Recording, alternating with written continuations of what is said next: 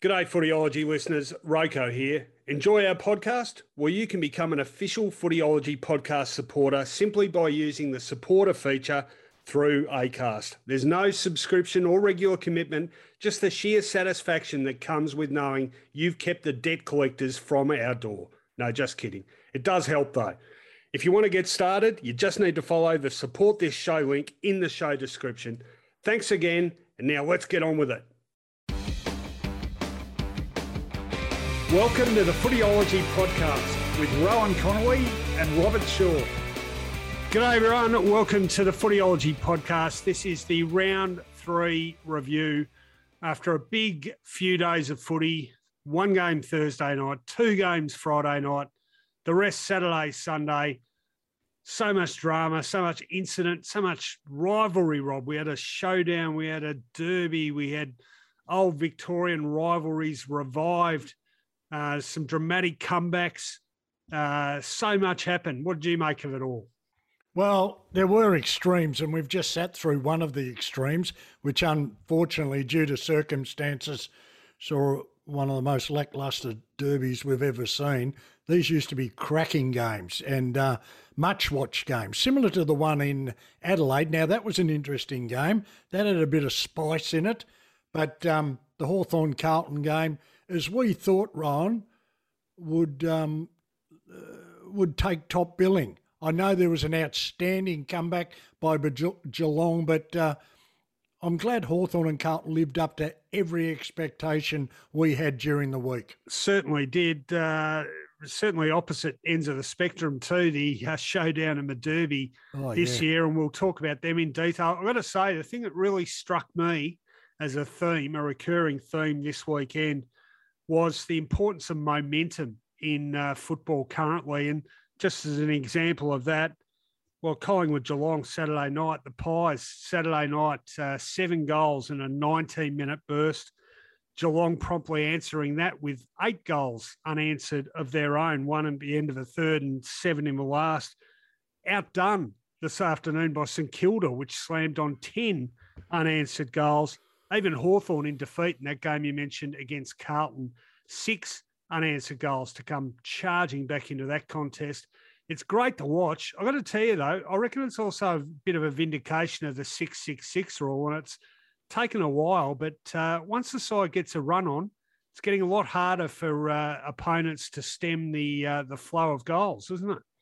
Well, they've got to make a choice because uh, you can't put two drop your two wingers back inside the opposition 50, move your half forward flanks up to the wing, and sort of concertina down run. You can't do any of that anymore. You'll get a warning and then you'll get a, a free kick. Um, it was interesting how um, Hardwick uh, today tried to arrest that momentum. He tried to score, if that makes sense. Um, he kept Bolton forward when others, you know, we'll discuss it later. I thought to arrest momentum, Bolton had to go back to a key position. Uh, King, and maybe King's last quarter uh, showed that that's true. But um, to his credit, he stuck with his guns. He, he kept Bolton up forward because he knew one way to arrest momentum is to score at the other end. But in a couple of instances that we've seen, we've seen runs of seven, eight, nine goals. And um, it's because of 666. So that's been a big tick. Maintain your positions at the uh, centre bounces, and you can only adjust in play. Well, it's good, uh, meaty discussion, and uh, good to see the rule changes actually having some impact because there's been a lot that have had minimal impact for a number of years now, I reckon. But we'll talk about that as those games come up. Uh, remember, to Footyology podcast, always proudly brought to you by Palmerbet. Get tackle busting benefits this AFL season with your wagering at Palmerbet. Always remember, of course, to gamble responsibly. As I said off the top, so much happened over the last few days in a massive round three. Let's break it down game by game. On Footyology, wrap around.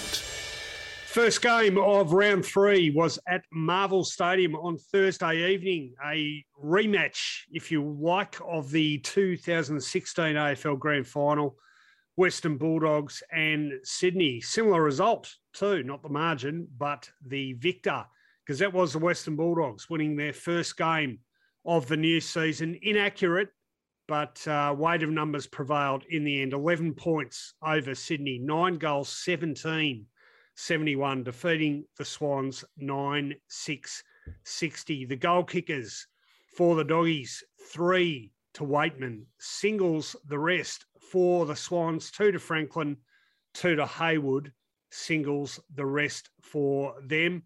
Bulldogs really uh, took the initiative from the start in this game, 3 3 to 1 3 at quarter time.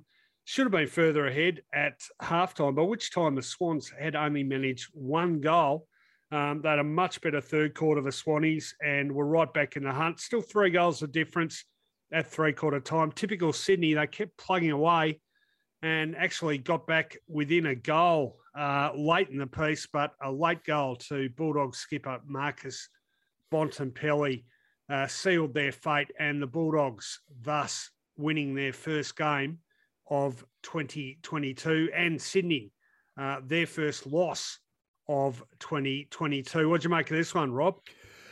Well, this was a game that we really were looking forward to. It was a uh, a real pressure game, a real defensive game, and I just think the Bulldogs throughout the week um, decided to get down and really dirty against a team that thrives on the basics. So uh, uh there wasn't that many tactics floating around here because the Bulldogs had lost the contested ball against Carlton and the Demons.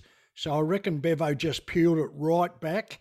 He he won the clearances, he won the tackles, and he won the contested ball. So just, really, just let me bring. Uh, I've got some numbers there on those. So yeah, dog, dog, doggies won the clearances 41-32.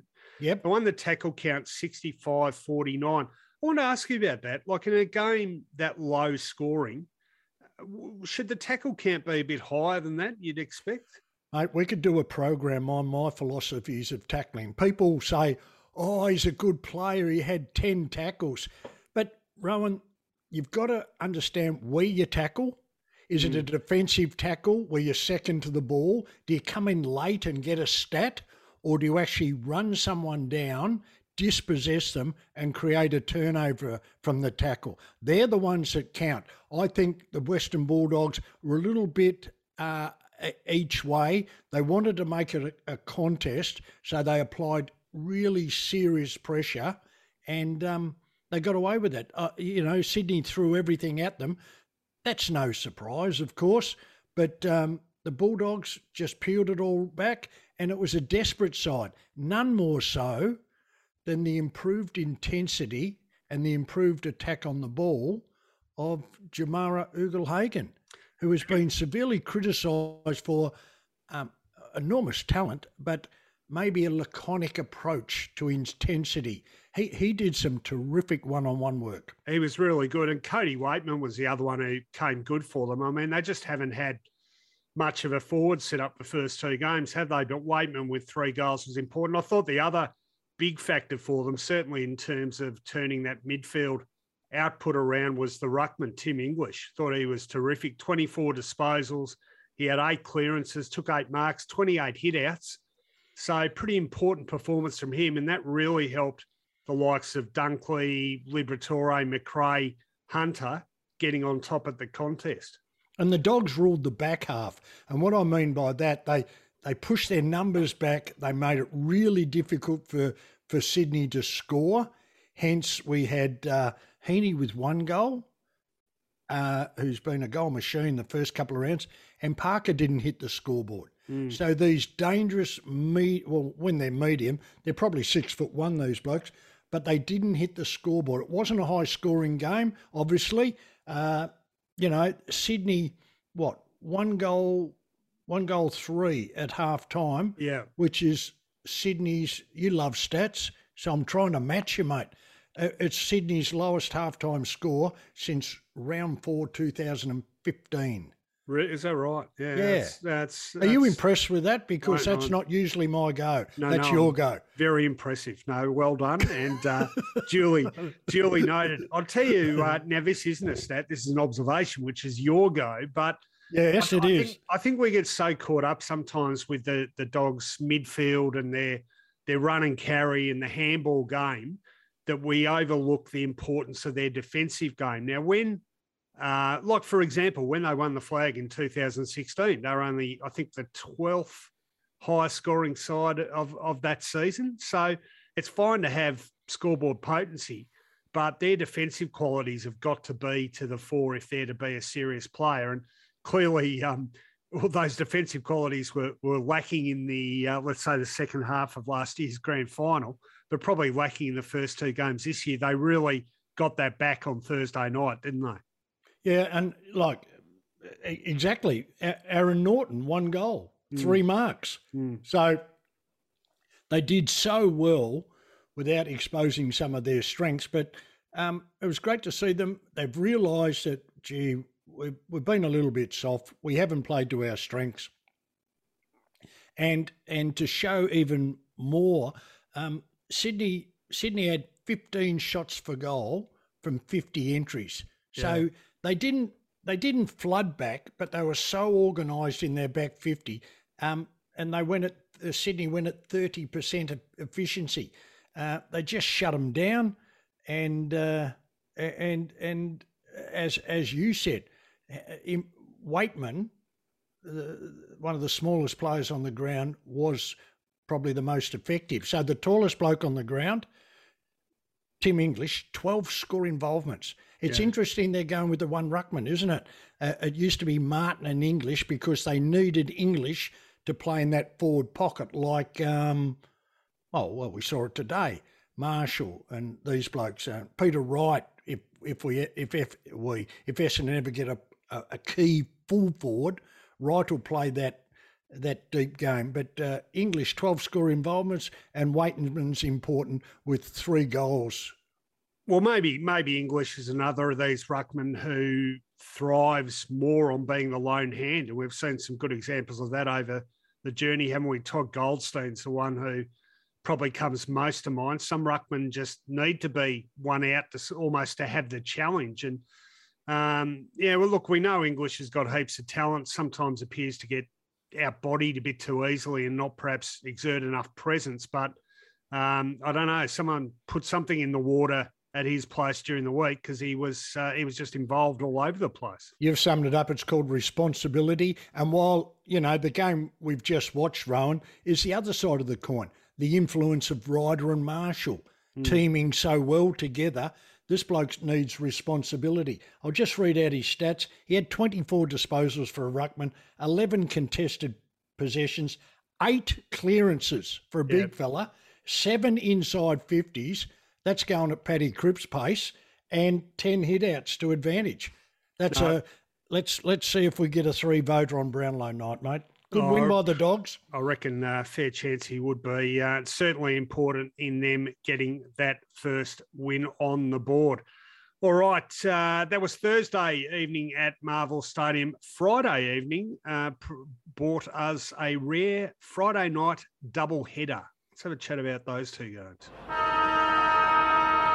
First leg of the big Friday night double header was at the MCG, defending Premier Melbourne up against Essendon. Essendon faced with the unwanted prospect of a third successive loss to open a season for the first time since 1967. And that's exactly what transpired because in the end, they were rolled by 29 points by the Demons. A margin perhaps not reflective of how this battle went, but then again, in terms of early dominance. Maybe it was. Either way, uh, the Demons far too good in the end. Uh, certainly more accomplished on the skill front, and I think we might both have a bit to say about the Bombers' skills.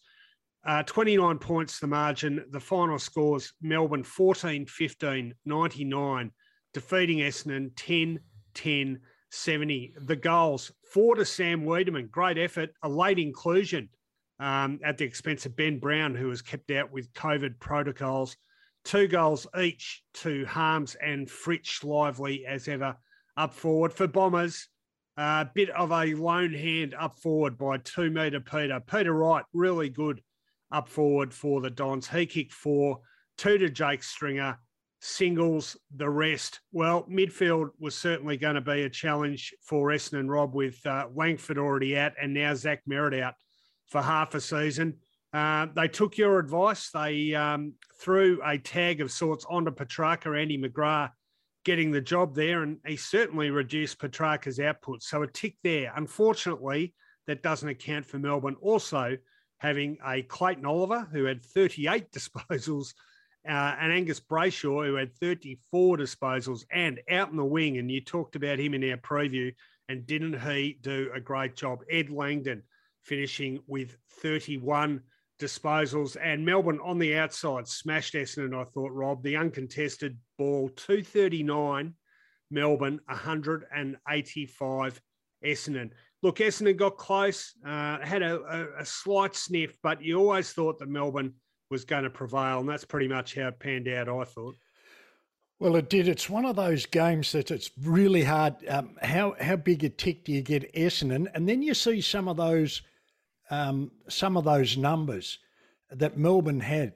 They had plus 22 inside 50s. Mm. Is it a great, were they pressurised possessions? You wouldn't have thought so with Brayshaw having, uh, Brayshaw was spending a lot of time running with Stringer. Just quickly, that uh, it was actually t- plus 27, 66 to 39, the inside 50s. So, uh, so have, Essendon, Essendon, have they done a great job here?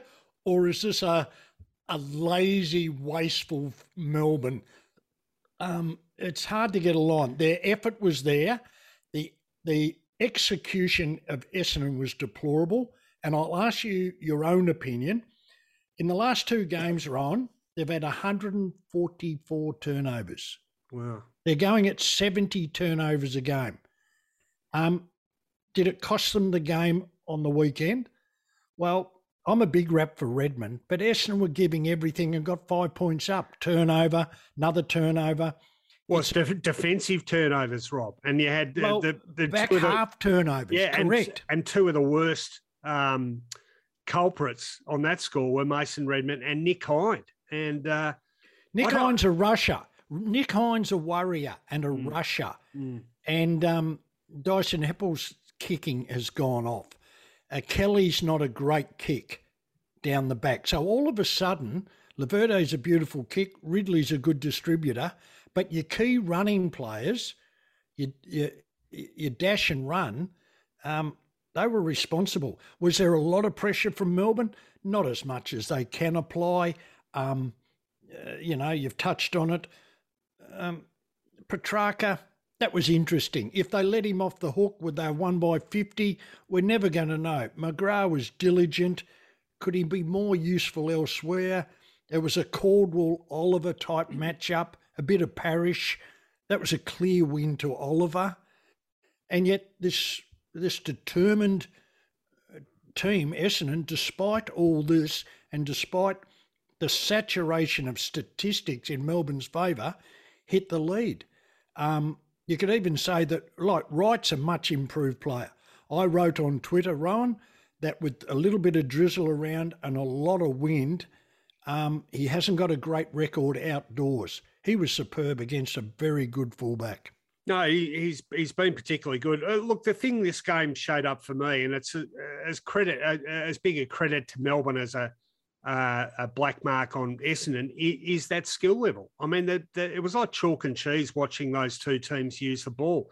Melbourne has got so many good users of the footy. They're precise, they're clean, they don't fumble. Essendon, I don't, I don't know if it is skills or decision making. Sometimes they panic a bit. Sometimes they are forced into areas they they don't want to go. They look inboard. They take risks that aren't there. Um, so it's it's a 50-50, but um, that's perhaps a bigger concern because that goes to, I, I, think, coaching and game plan as much as actual raw skill. It's a great point, a great discussion. We'll do. We'll just go on for another couple of minutes. Is it Melbourne are confident in their game plan? They they back each other in, and they they take the first option. Essendon indecisive. Are they unsure of the game plan or are they just really, really bad kicks? And you've touched on is it system, where to kick, how long to kick? Do we go to the corridor too often? Should we go up the line more often? Have we got a centre forward to go on? Is the pressure from Melbourne great or other teams? It's a bit of everything. They are very indecisive and very unsure of themselves. That can come back to game plan, system, and understanding. I don't think they get the overlap happening often enough. I mean, how often do you see Essendon players linking up, running off half back in that wave through the corridor? It's too much stop and prop, kicking sideways, then down the line to a contest. There's no momentum growing from that. Look, that might, you know, that might, as you know, that might be the exact opposite of what they're being coached to do, and they're and they're uh, they just don't have the confidence to to follow the game plan. But uh, that too is a worry. Either way, we shouldn't discount Melbourne here. Now, Melbourne probably going in third gear for most of the night, but uh, you know they've ended up having a five goal win, and they can play a heap better than that, and they know that. So, uh, reigning premier, you know, it's a uh, it's a good example of a really good side that isn't at hundred percent, but still got the measure of its opponent. Maybe Essendon's run and dash. One's in Ireland, or one's at Carlton. Uh, well, yeah, well it's, well, it's going a fair way back now, isn't it? But uh, yeah, well, I guess uh, you're talking there about Connor McKenna and Adam Saad, uh, two guys who would both be uh, pretty handy in that respect. I want just quickly to finish off on this too. Uh, I wonder how soon we might have to have a difficult conversation about Dyson Heppell, Rob, because he's he's an inspiring presence for Essendon, but I think the end's coming quite quickly for him. Yeah, I'm surprised at that. He, I, I think it was a terrific move last year to put him back, and his set up play, um, defensively good, great organiser, but um, he's only a young man, Rowan. It's not as if he's, you know, he. Um, it's a concern. Mm. He's definitely lost his confidence with his um, distribution he, of the ball. He's an uh, old, he's an old young man, Rob. He's a he's a Dermott Brereton young man. Is I, that how you see him, Rowan? Yeah, yeah. I, I, think he looks older than his years. I do, and I think he's in in huge trouble, to be honest. Okay, um, I hope he can get out. What's his role? Um, he's not a winger anymore. He can't go with nah. them on the wing. He has to play. Look, he's not quick, but neither's Pendlebury. I, you know, he could. Can he oh, Pendlebury's a great distributor of the yeah, ball. Yeah, so that's the thing. Back. If you if you're yeah. going to set up play off halfback, you've got to be yeah. a real precise user of the footy, and he ain't. I Um, all right, let's not make this the Essendon show though. Full credit to Melbourne and three straight wins to start their premiership defence. Is just a quick one, Rowan. Yeah. Thirty seconds. Weideman or Brown? Oh, you got to go with Brown. I, I, think Brown's been terrific for Melbourne since coming back into that lineup, but. Uh, that's good to keep the pressure on him. Um, maybe there's a way they can manufacture a spot for both of them. It hasn't been the case thus far, but plenty of time to do some experimenting, I would have thought. Yeah, put your man Luke Jackson on the bench. That'd be a good idea, wouldn't it? no, no, perhaps, perhaps not. Uh, it's good to. It's a good problem to have, though. Certainly. All right, uh, that was a 29 point win to Melbourne. That wasn't the only Friday night action, though, because unusually there was another game going on in Adelaide. It was a showdown, and boy, was it a corker. Well, wrote a piece uh, for ESPN and for Footyology during the week about the game's five best rivalries. We had, uh, well, I had the showdown at number one, and uh, wasn't that um, what's the word prescient of me, Rob? Because this game absolutely underlined the fact that this is the game's number one rivalry. Uh, the closest showdown of the 51 we've had. We've had uh, other close results, of course, but not one decided after the bell.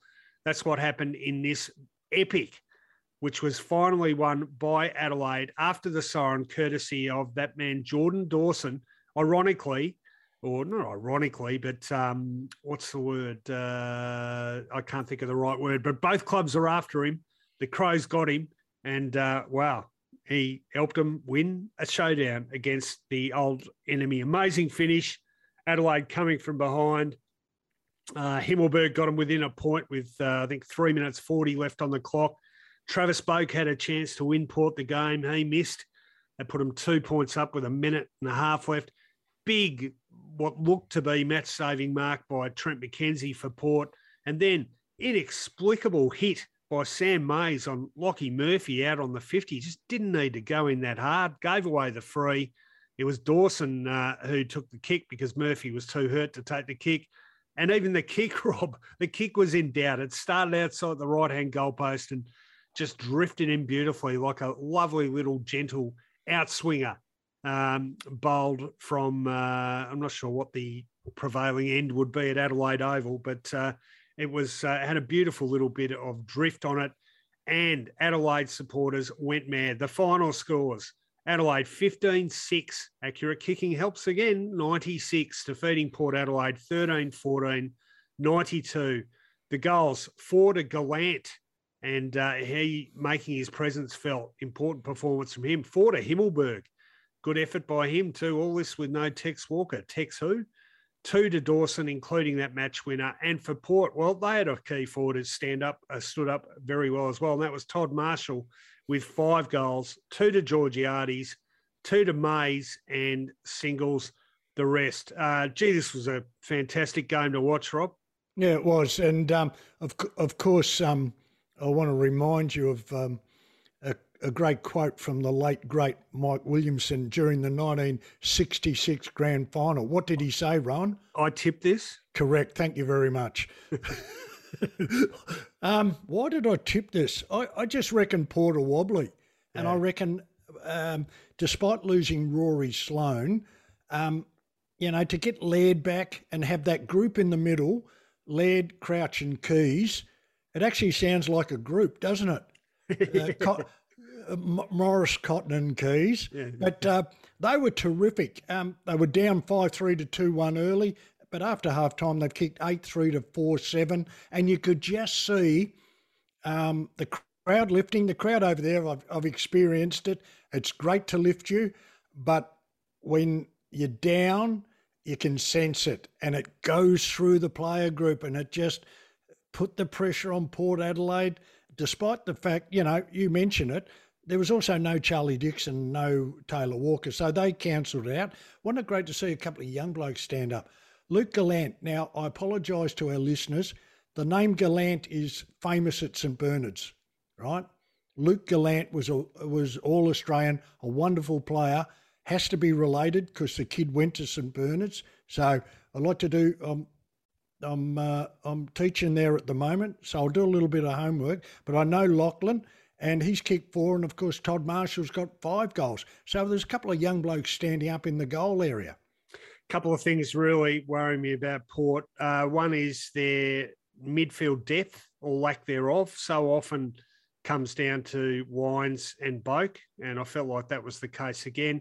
The second, uh, there's something about their psychological profile. They they panic. They just you, you, that's what I said. You, yeah, you can never count on them. They're warriors. Uh, they are warrior. warriors. So yeah. so they never look safe, even when they've got a reasonable lead. And alternately, when they get jumped, uh, i.e., last year's preliminary final, uh, it can all fall apart very quickly. Uh, look, Ken Hinkley, it, it, seems amazing to me that a guy that has coached the side to a top four finish uh, the last two seasons would be perceived as being under pressure. But boy, the the jungle drums are starting to beat pretty hard. They're really unhappy, the port people, and as they should be with uh, zero three start to the season. See, it's it's cumulative. People look at it and say it's only round three, and they say that about our team, Rowan. But you know, you got to go back to the final. If they, you know, they got rolled by was it the Cats by seventy one points? Uh, doggies. It, uh, the doggies. Sorry, apologies. Seventy points, and then to go into the season and kick seven goals, ten goals, and 13, 30 goals at ten a game. You talk about the midfield uh, it's not getting the service. They're relying on this young kid to get Gray's out and uh, obviously Dixon's out. So two of their key uh, forward targets are out, but they're up against a very, very young side. And I think you summed it up. The closer Adelaide got, the psychology of Port was to they they freeze up, don't they? They're mm. they're a very interesting side to watch. And now, guess what? They play Melbourne. They come to Melbourne to play Melbourne. Well, it's not just Melbourne. I'm just having a look at their their next month or so, and after that, they've got Carlton at the MCG, and obviously, given Carlton's resurgence, that's going to be a real challenge. They've got West Coast, um, they've got St Kilda, and that one is up in Cairns, interestingly. So, uh, you know, the way St Kilda's going, that's not going to be easy. And then they've got the Bulldogs. So they could conceivably arrive uh, at the end of round eight with something like a, a one seven, you know, even even a two um, a two six scoreline, they and they would be in real trouble with their finals chances just about shot. Anyway, let, let's, let's give some kudos to the victor though. Adelaide, um, they've been on a steady growth curve under Matthew Nicks. Uh, went from what three wins to seven wins last season. I think uh, so far this season you'd give them a, a pretty decent uh, tick, wouldn't you? It's pretty good when you're only in front for eight minutes and three seconds and you don't stop believing and you get a sniff and then these young players lift. They were really well guided by Laird, Crouch and Keays, as I said. But it takes these young kids to believe. Geez, I wish and, you hadn't said don't stop believing. Reminded me of that terrible Journey song, but even worse, that terrible car ad where the girl goes, Where's Bon Bon? oh, yeah. Yeah. Um, yeah. Elliot Himmelberg, 23 minutes, 30 seconds and 25 38. They were gone until that. They just kept pushing and pushing and believing and putting pressure on. And as I said, the psychology of Port at this stage is very, very vulnerable.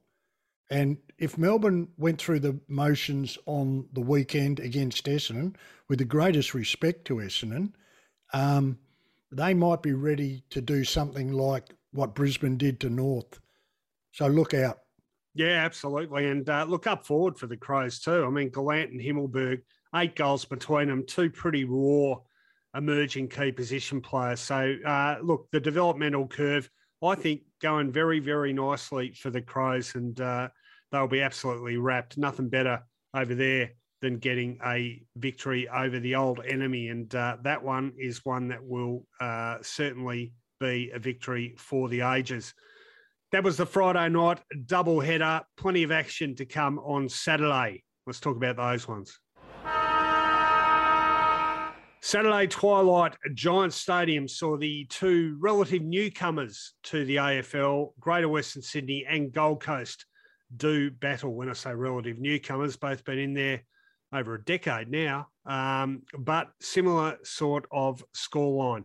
That was a 26 point victory to GWS, 12 11, 83 to Gold Coast, 8 9, 57. Uh, pretty deceptive uh, 26 point victory, we must say, given that Gold Coast kicked the last four goals of this game. So that lead was out over six goals. Three of those last four goals going to Mabior Chol. The other uh, point, probably just worth noting here too, is the crowd 4,014 at Giants Stadium. Ooh, that is disappointing, I think, given the Giants have been pretty good for a few years. Quick one there, Rob, before I give the details. Well, uh, it's a, we're sending a cheerio to Tony Cochrane, of course, who will be voting against the Tasmanian entry into the AFL. But I can tell Tony that there's two famous clubs in Tasmania, North Launceston and the Scottsdale Football Club. And when they met at York Park Oval through the halcyon days of the 70s, 80s, and 90s, there were more than 4,000 people upstairs in the grandstand at the aftermatch. Yeah, not good, not good. Um, all right, let's t- talk goal kickers. GWS three to the other Himmelberg, Harry Himmelberg, been around a bit longer than his brother. Two to Greene, two to Hogan, singles the rest, and for Gold Coast. Uh, the two key forward recruits sharing six of the eight goals, three to Levi Casboult and three to Chol. Look, this was a non event, to be perfectly honest. GWS really not making it inevitable. They were four goals up at quarter time, but five four to one four, and it just had that feel about it. You you knew that uh, well, you just felt like Gold Coast weren't much of a chance of coming back, and that's pretty much how it played out. GWS uh, needed to show a bit after a really disappointing effort last week against Richmond, particularly midfield, and notable that their midfield really stood up in this game. Taranto, terrific. Uh, perhaps most importantly, co-captain Stephen Coniglio, he was terrific. Uh, important tagging job done by Lachie Ash on Touk Miller, who was held to just 17 disposals. So big tick there for him and for GWS coach Leon Cameron. Lockie Winfield, Winfield, Whitfield, um, have a Winfield. Uh, his ball use uh, on point as usual. Braydon Preuss, the big man, getting a chance and doing pretty well. And Hogan um, having his moments up forward as well. They did it on the bit, basically, Robin. Look, yeah, they did. We want to see Gold Coast improve, but uh, this was disappointing by them because they never really looked like bridging the gap at any stage. Well, unfortunately, um, I did tip this not. I gave them a real chance given um, GWS's form and the confidence they got with their younger players. Um, their efforts against Melbourne, I thought were very meritorious. So I gave them an outside chance. But uh, first five goals of the game, and and and then you project your thinking forward. Fifty-one points up with fifteen minutes to go, and um, they just put the. I'm not being disrespectful. This is fact. They put the cue in the rack. They and. Uh, the Gold Coast kicked the last four to make it appear on paper uh, 20, what was it, 20, 26 points. Yeah. So um, it, it, it, that is the real version of junk time goals because they were beaten in every facet of the game. I'm glad you mentioned Ash because that was a discussion we had last week. Um, and this was, I think, a traditional heavy tag. It wasn't your accountable tag like um, like a McGrath Petracca. This was stop Touk Miller, and they cut off the head of the snake, and it looks like um, Gold Coast weren't up for the fight. Well, I watched the game, and they were not up for the fight at all. So this is a significant step back for them um, in in a battle of the two two new clubs. I guess what what would uh, disappoint uh, Coach Stuart Dew the most is that uh, Matty Rowell playing back to playing some really good footy. He was terrific for him. Weller was was really good for him. Look, Casboult and Chol have kicked six between them, so you know their key midfielders play well, or not enough of them clearly.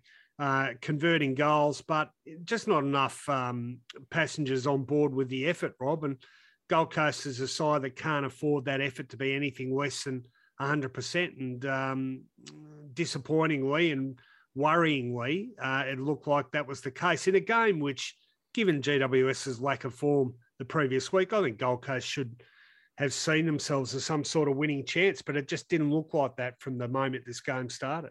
I know you've touched on it. Well, exactly, and that's why we're um, we're pretty disappointed. Um, but you did touch on it, and it's been a discussion about three captains, which we you and I being traditionalists, we probably disagree with Kelly, Coniglio, and Toby Greene, but for some reason, it has injected a little bit of uh, enthusiasm, responsibility, and form into Coniglio. He was up against a reasonable midfield, but a young midfield. 32 disposals, went out over 70% efficiency, 13 contested, 10 clearances. So he's getting in and mixing it eight inside 50s and five tackles. That's nearly the perfect midfield game, Rowan. Good to see him turn it around. He's a universally popular guy, very, very likable, unassuming guy who's been doing it for a long time now. Uh, gee, I remember watching him play in a premiership with Swan Districts at the age of 16. That was my first glimpse wow. of him. It's That's... a long time ago now, but uh, starting to turn around after what's been a really nightmarish couple of years. So uh, good to see, and uh, good to see GWS turn their form around after what was a pretty ordinary display against the Tigers in round two. All right, uh, that was the Saturday twilight game. We had two games on Saturday evening. MCG Saturday evening saw Collingwood having won its first two games take on Geelong, who were one and one. And boy, talk about swings and roundabouts and shifts of momentum. This game had it all. Nine goal third term for Collingwood. And they lost the game. And I reckon that's happened very often. In fact, they led by 37 points just before three quarter time, but Geelong storming home in that last term with 7 2 to just one point. The Cats prevailing by 13 points. The final score 16 8, 104, defeating Collingwood 13 13 91. The goal kickers six to big Jezza Cameron. Uh, three of them coming in that crucial last quarter. He was a powerhouse up there for the Cats. Three to Tom Hawkins, singles the rest, and for the Pies, two to Mihocek, two to Cameron, two to Elliott, singles the rest. Well, uh, half time, Rob. Uh, Geelong led by five points somehow. That was despite Collingwood having dominated the inside 50s, 35 to just 19. Geelong had only had 19 inside 50s at half time, but led by five points. And you thought, well, Cats maybe smarter boyish, maybe that's going to prevail. Well, Collingwood, boy, did they play some exhilarating footy in that third quarter. They kicked seven goals from 11 inside 50s in the first 19 minutes of that third term. It was electric to watch, and uh, there was it looked like Geelong were done for all money. Credit where it's due. Now, Rob, I know you got a lot of points to make here too. One one thing that really struck me in the last quarter about Geelong, we've been crying out for young, young enthusiastic talent to come to the top at Geelong to just change things up a bit. I reckon we saw three really good examples of that coming to the fore in the last quarter. One of them and yes, I have got a vested interest. I've known this guy since he was a little kid, and he's a ripper. Max Holmes. Good. But his last quarter was terrific. I thought Brandon Parfitt's last quarter was terrific. I thought Brad Close's last quarter was terrific. Yes, Cameron was good. Yes, Guthrie was good. Yes, Selwood and Dangerfield good. But those young guys jumping on was huge for Geelong. And I reckon Chris Scott will be as happy about that as actually getting the points in the end. Oh, it's a beautiful balance and what we've been crying out for now for a couple of years. And you just wonder sometimes, and I've been involved in the same process, a whole new assistant group of assistants come in and it, and it can reinvigorate or re, recharge the senior coach. I've, I've witnessed that firsthand. In the last quarter, they had twice the clearances, 11 in, more inside 50s. They had the big fellas up the the old saying, they don't get any smaller, the big fellas. Cameron's fitness was unbelievable, his capacity to run. And it was an interesting press conference I watched by Craig McRae, and good on him, and it makes some sense to me.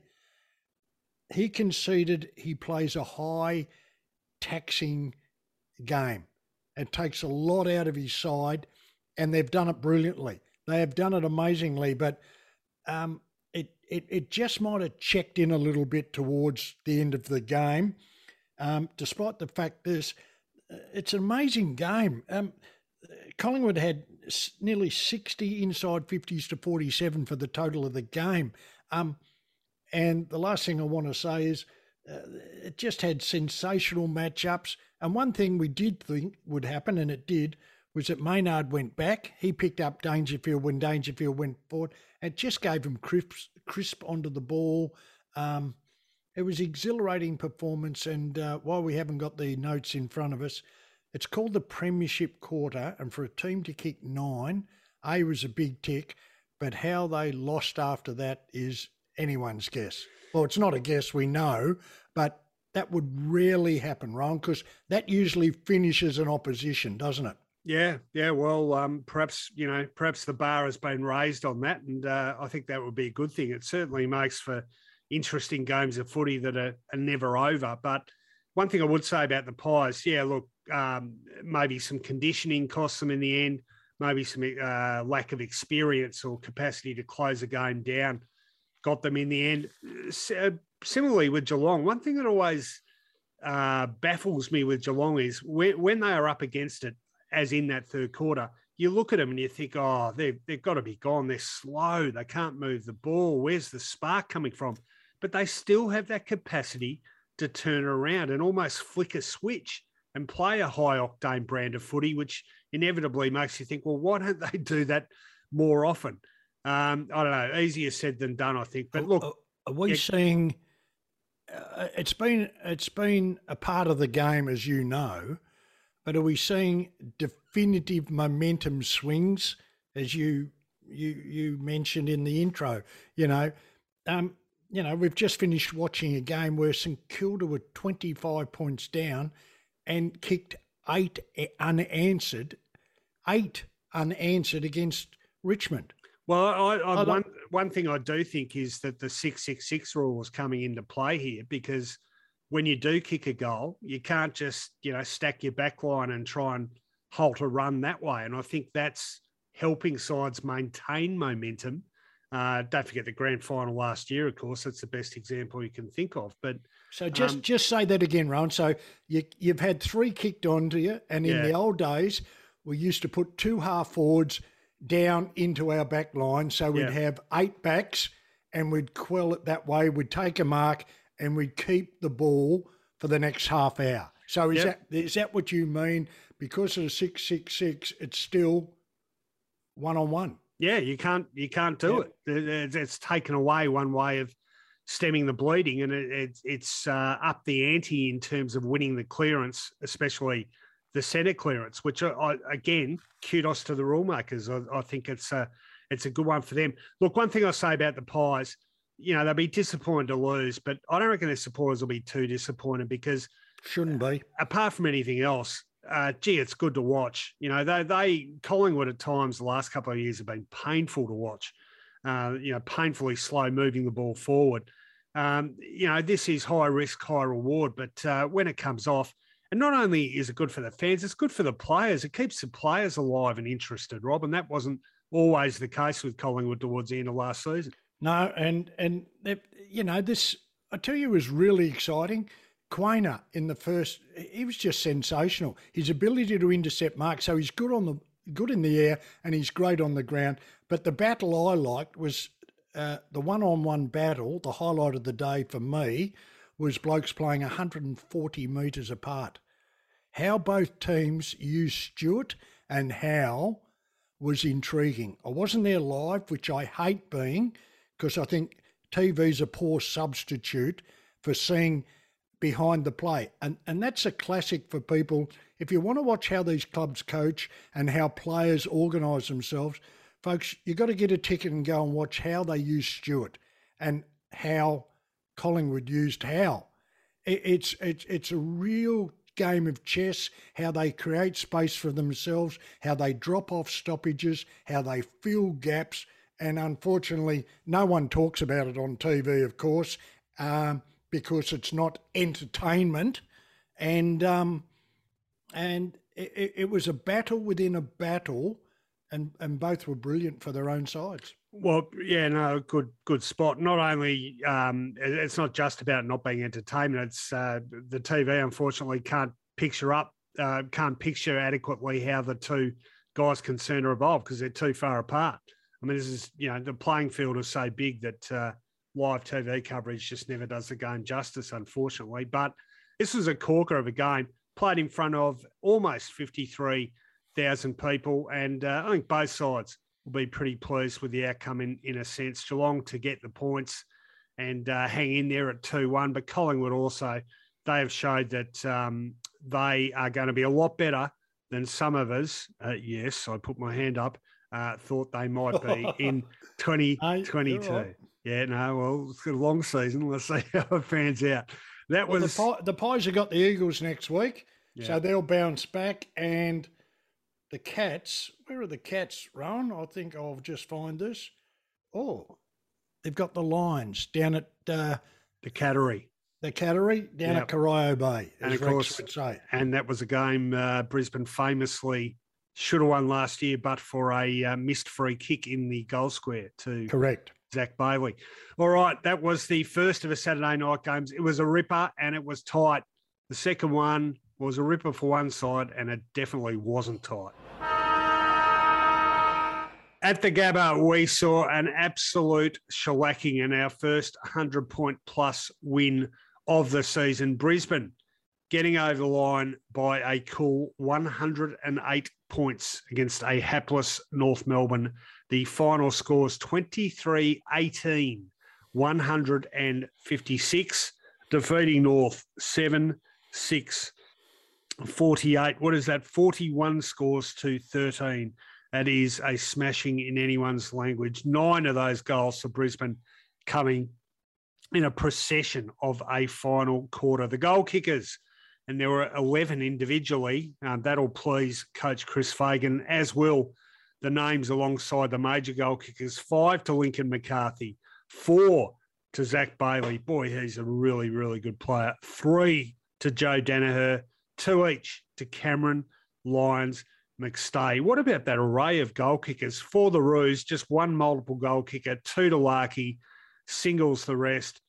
Good players, well, they had them everywhere. Brisbane, none better than skipper Dayne Zorko coming off half back. He was terrific. That looks like an inspired uh, change of position for him. McCarthy, great up forward. Bailey just going from strength to strength. Adams, good down back. Uh, Lyons, good coming off a flank as well. Uh, another defender in Andrews, really good up forward, where North just kept bombing the ball for very little reward. That is, uh, Rob, Brisbane's biggest win and highest score they've kicked since round 16, 2007, when they beat Carlton by 117 points. And that was a game which saw, this is how long ago it was, that saw the sacking of Dennis Pagan as Carlton coach. Um, just on North and uh, that ball use, yeah, very poor. They won the clearance count, but uh, that probably only underlines further how poorly they used the ball. They just kept bombing it to uh, Marcus Adams and Harris Andrews, who just picked them off and launched an inevitable Brisbane counter attack and score. This was a good side playing a not very good side and uh, with ugly results, Rob. Very good point you make about winning the clearances and hacking it inside 50 with no system. That we talked about Tom Stewart and Jeremy Howe. They're actually very lucky that those two weren't playing for the Brisbane Lions because backline set up for that, put enough pressure on, their entries are terrible, and you just rebound. And I know I don't want to turn it into the the Essendon, but you know, Essendon used to be with Fletcher and Wellman playing together, quite comfortable to lose the clearances, not deliberately, but it set up the rebound out the other side. And not only did they not find their targets, North Melbourne, they were very, very slow to put on any defensive pressure on the outside run. There was actually none. It's 78 to 40 inside 50s. They lost the contested possession by 38. And wait for this stat Brisbane Lions I think it's a world record. You can't eh, play like this in the AFL if you're North Melbourne. 26 marks inside 50. Wow. like if you get five to 10, yeah, you think, oh, that's good. You know, you've hit yeah. Joe, there's 26 marks. So um, I'll go back to it. It's his second year. He did a good job last year. He set, but I'm not sure. Oh, well, eh, did he do a good job? Um, you've got to be good at something, Ron, even if you're on the bottom. And and all the press and all the stuff on social media, what's what are we doing, North Melbourne people? What's our trademark? Are we a, a high flying, uh, exciting team going into Zurhaar and Larkey and Stephenson, or are we our defensive side that puts the ball in our 50 and keeps it in there and is defensively strong? Um, if if you asked the independents, we don't know, and if you ask North Melbourne people, they've got to have a trademark. You've got to stand for something, because at the moment they look like they're trying to do everything, but nothing's working, and they got a lesson in from a real professional side. Incidentally, talking about uh, world record, I don't know what the highest ever inside 50s recorded is, um, but 78 is a lot. I don't know. Do you remember every any? I should have looked that up, but uh, a shining light. They've got a shining light. Horn Francis, twenty-one disposals, seven clearances. Keep building on that. Yeah, they'll get. I hope they get Cunnington back. They'll get Thomas back. So there's a bit to work for in that midfield. But while while you haven't got some personnel out, a lot of teams have got personnel missing. What you're looking for and it's the best word I can come up for. You're looking for a trademark. Oh, I see what they're doing. I can see they're owning that part of the ground. I can see that they're great at applying pressure inside 50.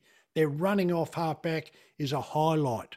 They're mm. not much good, but they might have one or two things that are that, that people can actually see, and that would be my observation. Not a criticism, it's a pure observation of what I'm looking for. I've been there myself in my first year at Fitzroy, and I know what it's like. It's bloody hard. Yeah. Right? Real hard. But you you you gotta have something you're gonna hold on to till till the sun comes out behind the clouds. Speaking of which, uh, for Brisbane, um, they haven't been terrific to start the season, and yet uh, here they are, three zip. Um, had to do it the hard way in that first game against Port. Did it hard, getting over Essendon last week. You know, a mile off their best, but uh, having survived that, uh, they flicked the switch, and this is exactly where you want to be. Look, the thing about them is um, above and any anything else, surely, is their potency. I mean, they were the heaviest scoring side in the comp last year, 23 18 11 individual goal kickers. They've got so many guys capable of kicking bags of goals. That to me sets them apart from just about all the other clubs. I mean, it's not just Joe Daniher. Um, it's not just Charlie Cameron. Most clubs have got maybe two guys that can kick a bag of goals. They got McCarthy capable of kicking bags of goals. What did they, they kick between them? Those two, five and four. Well, McCarthy and Bailey nine between nine. Them. Uh, and Charlie Cameron's kicked two six. Thank kicked, goodness. And Daniher three, and and McStay two. You know, I mean, they've got goal kickers coming out there proverbial, and that's a massive plus for them. Um, their backline looks really solid and reliable now. I think Adams um, probably a really important addition to that mix. Maybe not given the the credit he deserves, and uh, helping give Harris Andrews a real chop out. So. Um, they're interesting, Brisbane, because they've been top four for three years now and sort of fallen over at the final hurdle. But, geez, they, in terms of uh, weaponry uh, for a premiership assault, uh, they've got it, haven't they? Well, they certainly have. And um, I tipped them to go one. Uh, did you? No, you weren't sure, were you? You no, I've got I've got them yeah. down a little bit. Yeah, I'm not. I well, we'll learn a lot more next week. Um, Brisbane get on the plane to go down to Geelong, and um, let's see a reaction from North Melbourne because they should be in the contest at the small SCG uh, against Sydney. So um, that's next two sides uh, competitors. All right, uh, so there it was. A massive... Can I just say something? Yes. You and I watch football, and we're not thinking six weeks down the track. We comment on the game we're watching. Mm-hmm. We don't like, we're not, uh, it's hard to be constructive when you're looking for something. You always, what we're talking about on these sort of shows is what we see. Mm. That's all we go on, isn't yeah. it? Yeah. We're not potting North Melbourne. I'm making the point is I'd like to see something that's improved. I, I, I, think it's a really good observation. I think most North Melbourne fans would agree with you 100%. Yeah. So, you know, we're not looking at oh, round six when we get our players back. We're looking at this particular game against Brisbane at the Gabba and what happened there and why it happened. Make no apologies, Rob. We are Good. hard, I'm hard, not. hard but fair on the Footyology podcast. All right. That Good. was the uh, Saturday games wrapped up and three to finish off round three on the Sabbath. First game on Sunday afternoon at the MCG. Two great rivals of the 1980s, both undefeated. Boy, they turned the clock back, in, and they certainly did turn the clock back because this was a cracker of a game. In the end, uh, won by the Blues by a solitary point, 11 8 74, defeating Hawthorn 11 7 73. Three goals to Silvagni, two to Harry McKay, singles the rest for the Hawks, two to Moore singles the rest. Well, talk about momentum again, Rob. Seven goals to one in the first quarter from the Blues. They led this game at one stage. I think the lead might have got out over 40 points. Hawthorn just nudging and scratching and scrapping their way back bit by bit, had clawed that difference back to about three goals at three quarter time. And then the Hawks went for it in the last quarter. Uh, a comeback, well, they had to shut off Carlton's uh, great forward marking assets of uh, Curnow and McKay. That they did. Uh, Jiath particularly good. Uh, Worpel, a tag onto Cripps. That reduced Cripps's output. Um, they just ground away the Hawks and they got inspired, hit the front. And uh, this would have been a win for the ages. But credit to the Blues too, because they found something at the death. Uh, finally, it was a goal to Jack Silvagni, his third, to um, restore the lead for a final time for them. Uh, so those final scores. Uh, no, I've done the final scores, haven't I? Yeah, eleven getting, each. Getting too enthusiastic here, but great comeback by the Hawks, Rob. Considering uh, Carlton's dominance early, they had five goals from ten clearances in the first quarter. The inside 50s was 17-8 their way. They'd won the mm. centre bounce clearances 7-2.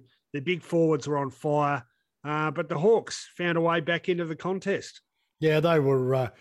Well, it's what we hoped for and what we predicted. I think um, we both agreed that um, to come from where they were last year and even years before to be a legitimate match of the day um, was just a fantastic performance. And the, both teams didn't let us down. It is very unusual if you kick seven. We spoke about nine in the Premiership quarter and they lost.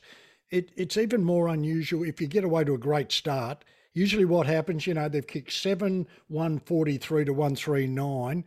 Generally, what happens during the course of a game, the momentum will change. And Hawthorn came at them, but most of the time, the team that has the great first quarter will find a way to win because the effort's too much. And if you notice it, uh, I ran out of pen, Ron, because I said they've kicked three in a row. They've kicked five out of the last six. They've kicked six out of the last seven. They've kicked seven out of their last eight. They've kicked eight out of the last nine. And I'm thinking, slow down a little. But it just took that five minutes by Carlton just to win some loose football. I think Sam Docherty's experience just got his hands on the ball in the right spots at the right time and just steadied the ship because, um, um, you know, the momentum changed alarmingly. Uh, Wingard got a hold of it. Gunston got a hold of it. Mitch Lewis had been held really well held all day. Uh, you know, got a couple of goals. So the momentum change came at one stage, but they were still 30 down. It was a, it was a it was a great movie and a great book, A Bridge Too Far. It was just a bridge too far, wasn't it? Despite the passion and competitiveness of Hawthorn look, hats off to the Blues. I mean, the, the areas they've been susceptible in, Michael Voss has worked very hard to address. They are a, a harder at it team. There's no doubt about that. And again, you know, as much as the spotlight always goes on McKay and, and Curnow and the spectacular, I really like the work of those little guys, Owies and Durdin, and these guys up forward. They're applying pressure brilliantly to opponents. I think that's really good. They have a harder edge mentally, I think. You know, could they have turned around a, a situation that had slipped to the extent it did in this game prior to this year? I tend to doubt it. Another one, just getting their hands on the footy more. You know, the uh, possessions today, uh, Docherty 33, Walsh 32, Cripps 31, Kennedy 30. His emergence is proving crucial for them. Uh, Hewett as well, coming across from Sydney. He's been important for them. Now, all those areas they've needed to address, they have addressed, and they are a much better side for that. And uh, here they are at the start of a season, three and zip. And uh, just for the record, I think the stats on sides that start a season three zip, uh, something like 90 something percent of them, I think, in recent times have ended up making the final. So uh, they couldn't have started this campaign under Michael Voss any better but ditto for the Hawks too. I mean, uh, look, you, you don't like to lose, but pretty honourable defeat given that first quarter. And uh, I'm sure Sam Mitchell will be accentuating the positives in this game, none the least to them. Haven't they got a couple of great, uh, agile, athletic, and rebound defenders in Jiath and Sicily, who, interestingly, how often do two key position size defenders end up as the leading two ball winners for a side? Jiath 27 disposals, Sicily 24 led Hawthorn's disposal winners. I reckon that happens very often. and one of the highlights for me was number one, Harry Morrison. You know, a bit of wing, bit of half back. He gives them great run. Unfortunately, they lost Scrimshaw with injury.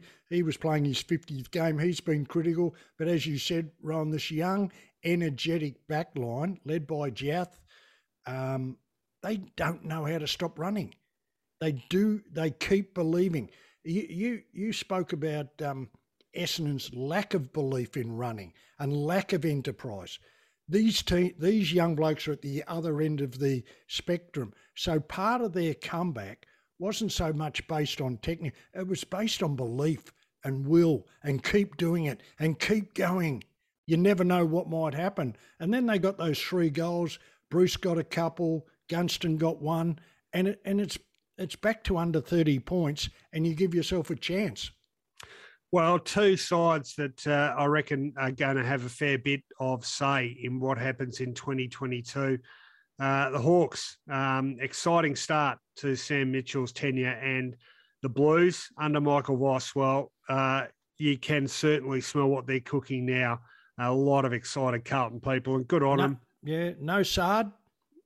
He pulled out. Yeah, he, he did. He did. And and no McGovern, who who's been well, I was going to say a revelation, but whether McGovern's a revelation, but I think he's really knuckled down and focused. So they're two key players out of that side. And we forget that Jones disappeared before the start of the year. There are a few so called holes in that back line. So well done to the Blues. They held them to 11 goals. Well, speaking of the back line too, Jacob Weitering, outstanding oh. today, took the, the match saving mark. Mark. And, uh, oh, gee. And, uh, geez, an impressive young guy too. I've seen him interviewed a few times recently, including after the game today. He just speaks so well. He's a, a genuine uh, leader of that side now. So uh, well done. Jacob Weitering, a, a, terrific player for the Blues. They both great... don't make the eight, do they? Is, is it, could they actually? Oh, you know, geez, I reckon Carlton. Uh, Carlton. odds no, I meant both together. Can they oh, Quinella a spot in the eight? Be unlikely. Be unlikely, but who knows? Stranger things have happened. We've seen uh, three. I don't changes. know whether it is strange. Well, three changes have been routine for the eight in recent years. All right, we're going to move on. Right, yep. That is the first of the Sunday games. A one-point win to Carlton in an epic uh, the second Sunday game was across town at Marvel Stadium. St Kilda played Richmond in the annual Maddie's match. That's a fantastic fundraising initiative for research into bone marrow disease. Of course, the Riewoldt family, passionate campaigners uh, for that. Uh, of course, Maddie Riewoldt tragically passing a few years ago. And uh, this has been a, a a cause that's close to a lot of hearts in the football world, and I'm sure they've raised a terrific amount for that again uh, today. But on the field, uh, an amazing game this one because uh, for much of it, Richmond looked like they were going to prevail. In fact, the Tigers leading uh, comfortably by 25 points as late as the 16 minute mark of the third quarter which uh, may surprise you if you then look and see the final scoreline, which gave a win to the Saints by no fewer than 33 points. They kicked the last, no, they didn't. They kicked 10 goals out of the last 11 of this game. Shai Bolton getting one right at the death, but uh, a fantastic finish to this game by the Saints. The final scores 18 9, 117 St Kilda, defeating Richmond 13 6 84, the goal kickers, four to Big Max King, all of them in the last quarter. He just took this game apart. Three to Membrey, two to Butler, two to Long, two to Marshall, and for the Tigers, three to Bolton, three to Matt Parker against his old side, and he was really good early, two to Balta, singles, the rest. Well, just an amazing turnaround, Robin. Again, a classic case of momentum. Um, Richmond had it all, and then Brad Crouch bobs up and pulls the gap back to under three goals. Mason Wood another, Ben Long another. Uh, Richmond, oh, don't go through them all. No, no, I won't. Wow. Uh, Richmond still uh, about a kick ahead at three quarter time, but uh, just one way traffic in that last quarter. Um, St Kilda, 10 touched, in a row. Oh, sorry. You've touched on that that time in the third quarter. and I'll let you know into what I was thinking. There was a phase of play, and even the callers noted it. They said both sides are out on their feet here. The, On the clock roll, there was six minutes to go, mm. and the, and they were still. If they weren't twenty five up, they were like nineteen up. So, and to me, I've made the decision that the Saints are gone because I thought the experience factor, having played so many finals, even though there was uh, quite a few young blokes in that side, uh, my gut feeling watching it on telly, the Saints are gone here. They've been magnificent. They've fought, and and this piece of play went on for about ninety seconds. Did it? Re- I think it resulted in a shot for goal. But you looked around the field, and people were on their hands and knees. And from then on, you were right. There was eight unanswered goals, and it was in fact great credit to the St Kilda Football Club that they were the one that lifted. You talked about Brad Crouch. You talked about him getting three critical clearances.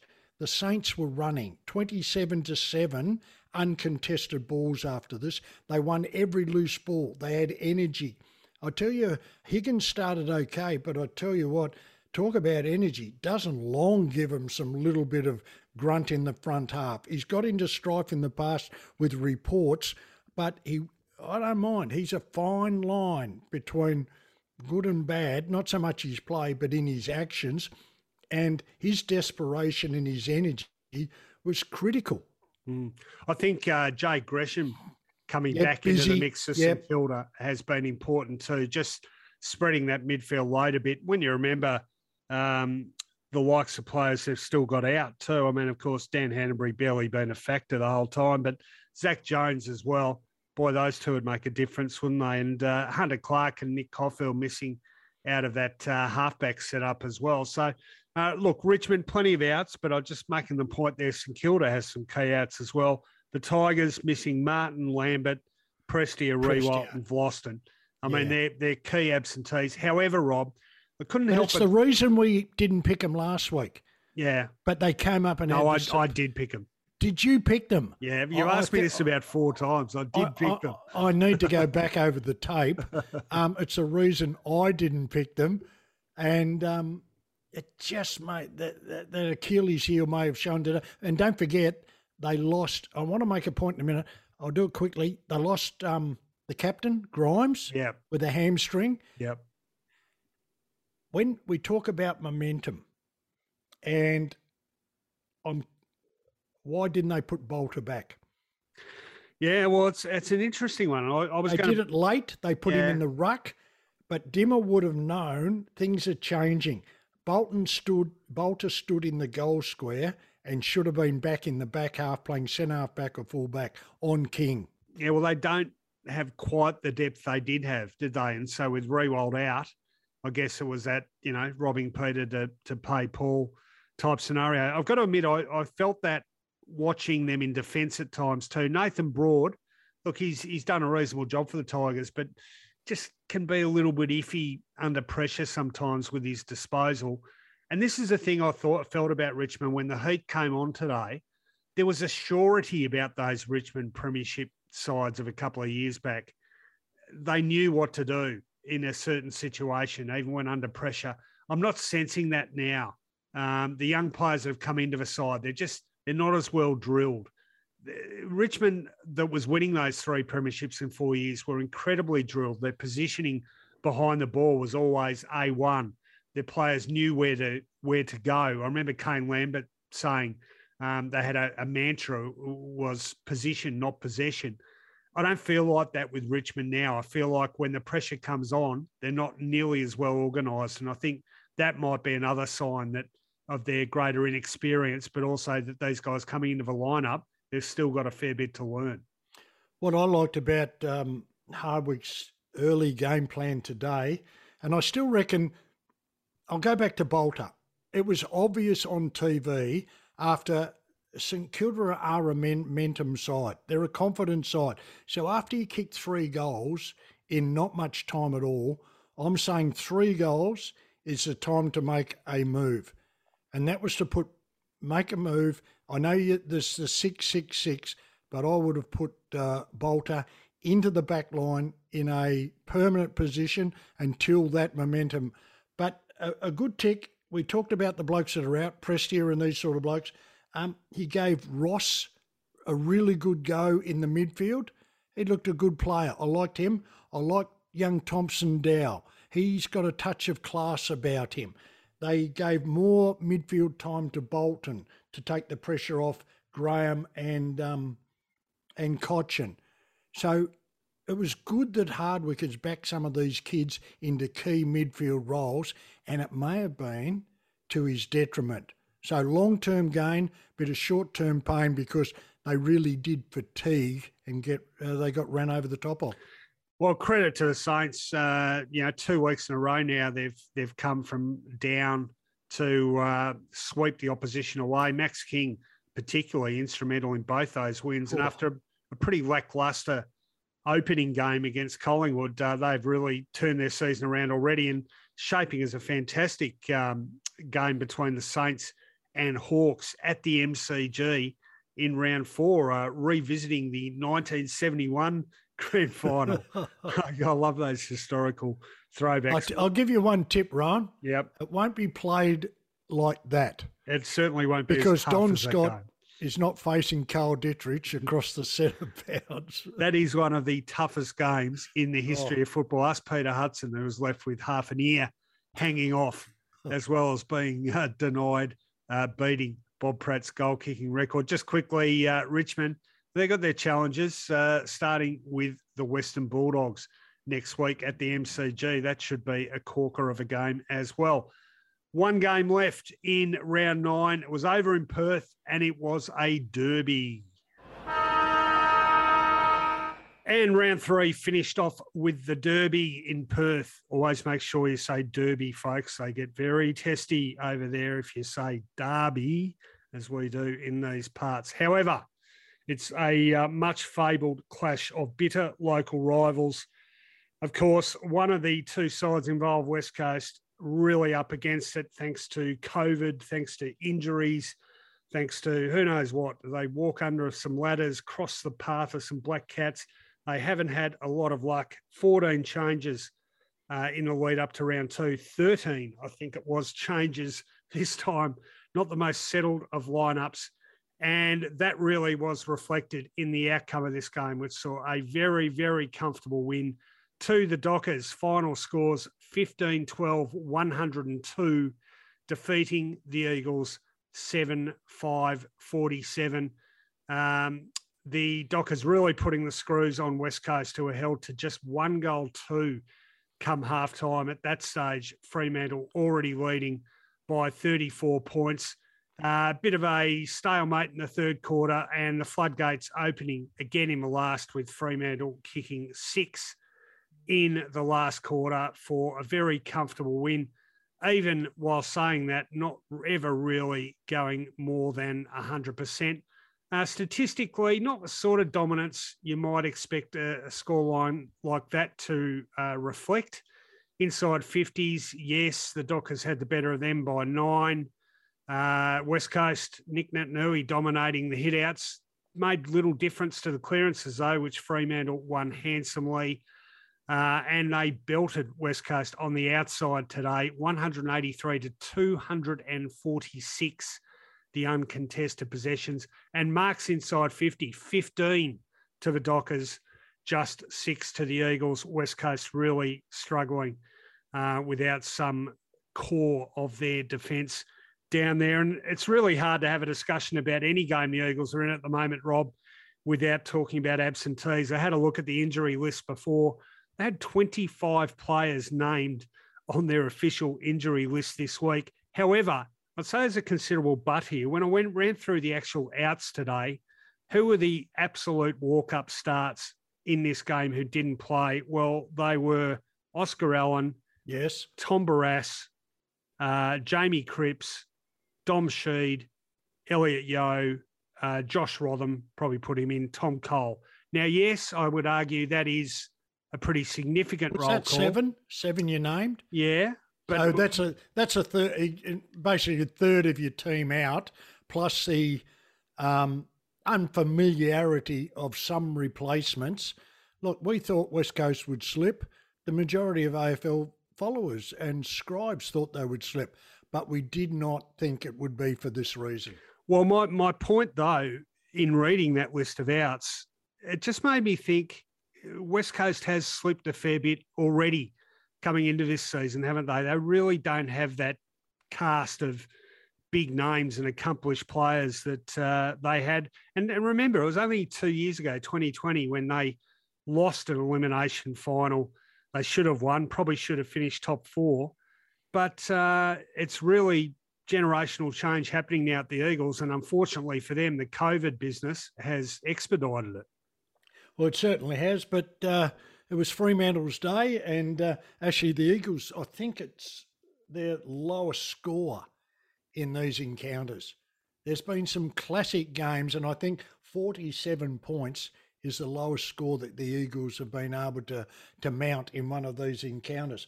For Fremantle, I just thought individually, I tried to look at the individuals, and I think Schultz, I was really pleased for Will Bro- Brodie. He was traded from the Gold Coast, big bodied midfield, hasn't fulfilled his, uh, his potential because he was a dominating schoolboy and an under 18 at that level. But it was great to see him have the highest number of contested possessions he's had in his career. So what it sometimes does, it gives it gives players a bit of a boost. They've had a big win. They've had a good win and they got four points. But the beneficiaries to me are someone like um, I like the young player like Schultz, uh, Brodie, Switkowski. They're going to get a bit of mileage out of this with their confidence to have good wins. Come to training next week, you're up and about. So I, I looked at some of their younger players that made a bit of a move today, despite the opposition.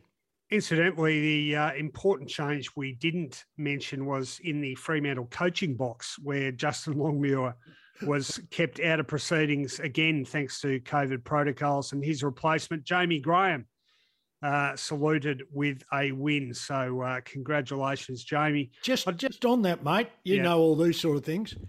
Is that like a replacement? Is that one game to Jamie Graham, or is you understand? Yeah. Or is it?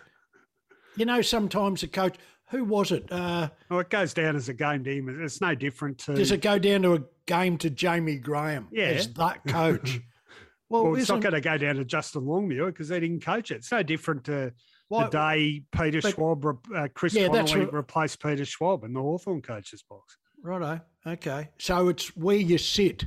I thought Voss was still coaching. I thought Longmuir was still coaching. So it's so that's a strange thing for me. So it depends on where you sit. Well, I get you. Whether I get, you get your point. I yeah. get your point. We'll run it by the statisticians and see what they say. Anyway, I think Jamie Graham will certainly be claiming. He'll take it in one. that role.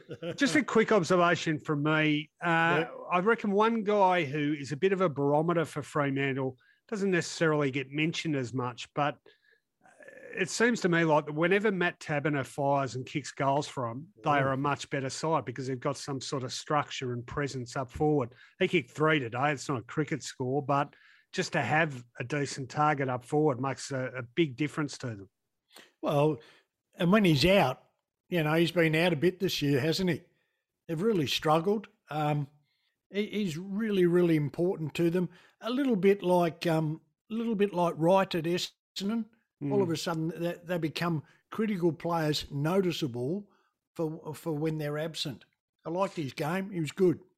Well, uh, no doubt about it. A massive struggle for West Coast at the moment, and uh, more struggles to come you'd suggest it doesn't get any easier for them. In fact, cop this over the next six weeks as uh, the, their next few fixtures. They've got Collingwood at Marvel Stadium. Then they've got Sydney. Then they've got Port Adelaide in Adelaide. Then they've got Richmond. Then they've got Brisbane at the Gabba, and then they've got Melbourne. Wow, that's tough. That is that's a solid. Uh, that's a solid that's a solid back six. In fact, they got the Giants and the Bulldogs after that. They're oh God, you can't you can't look eight eight weeks in front. Well, they are a reasonable chance to get to the halfway point of a season without a win at this stage. I would suggest. Yeah, exactly. Who'd you call? Um, you you called Port Adelaide at that too. They've they've got what do you call them? One and seven. Yeah, or potentially. Um, yeah. Well, that this might be the one too. Uh, it's a game played Adelaide. Incidentally, just uh, remembering you tipped West Coast uh, today. What what on earth did you do that for? Uh, I tipped them with uh, reasonable confidence. I thought they had. I don't want to go through them. I reckon they got six back that I think were really important. Um, I got the Adelaide one, so I, I, thought it was a round of upsets. I went with West Coast, so I'm I'm batting 50 50 50. No, you've been in superb you've been in superb tipping form and you're beating me comfortably at the moment. So it's certainly not my place to be crowing what, about what you. Did we get wrong? What oh, we no, we not talk, yet. We talk about that when we do the tips, and you won't be here to talk. About it I won't be here, week, righto. But we'll talk about that. Am we'll I allowed to put my tips in now? Uh no, no, righto. No, we'll discuss it later. I'll email uh, them to you. And that, ladies and gentlemen, was round three.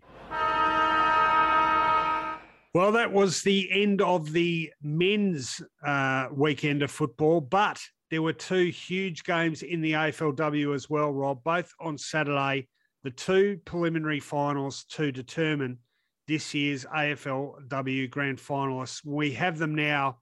It will be Adelaide into a fourth grand final, taking on Melbourne, the Demons, in their first AFLW grand final after a thrilling four point win over Brisbane. The Demons getting home 5 3 33 over Brisbane, 4 5 29 at the MCG.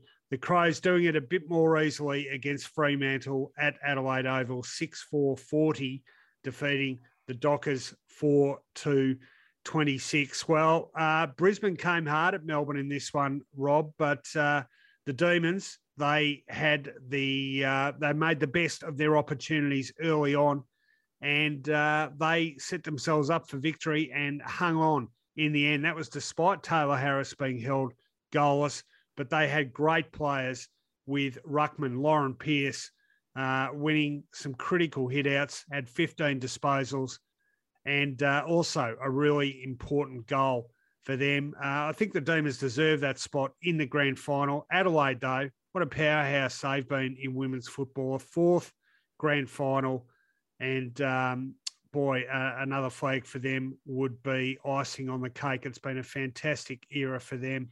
It was a good performance, wasn't it? Because I, I saw the Brisbane game the week before and watched it very closely. Gee, they were impressive. They're big, strong, and powerful. So for Melbourne to get over the line, you know, we spoke about it last week. I tipped Brisbane based on what I saw. So that's a superb effort to go into their first grand final for Melbourne. Good on them.